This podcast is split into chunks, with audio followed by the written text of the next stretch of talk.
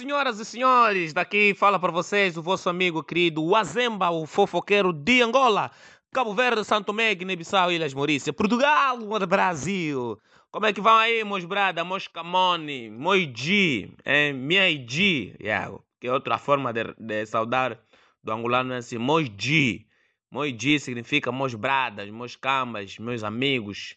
Agora, quando digo minha G, é minhas camas, é separar o gênero. É, na verdade, era mais, mais ou menos isso: separar os gêneros. Hoje, na verdade, vamos falar sobre grávida. Ok.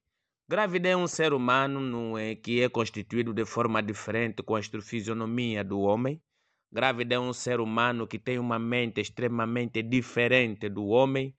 Grávida é um ser humano que pensa que o mundo é só dela, principalmente quando ela está em estado de mãe porque grávida perde alguns conceitos básicos, por exemplo, grávida já não pode correr. Estamos a dizer uma grávida que tem aproximadamente nove ou oito meses de gravidez. Grávida é a pessoa que mais deita saliva na, na rua, no mundo, não é? Há pessoas que às vezes têm dor de dente, têm que deitar saliva constantemente, mas a mulher, quando fica no estado de mãe, deitar o cuspe fica como se fosse puxar respiração. E o que mais me marca nas grávidas é aquele momento que elas não conseguem perceber quando vão fazer ecografia.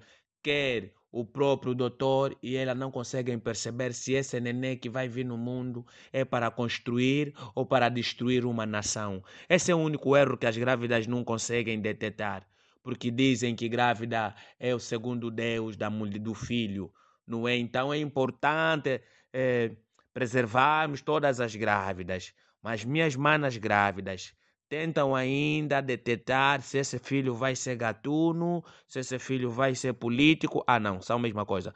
Por exemplo, tens que saber detectar se esse teu filho vai ser gatuno ou vai ser polícia. Ai, pronto, outro problema, mas é a mesma coisa.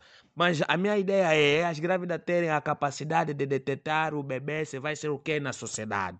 Não é porque nós amamos as grávidas e as grávidas são pessoas que você já não pode conquistar.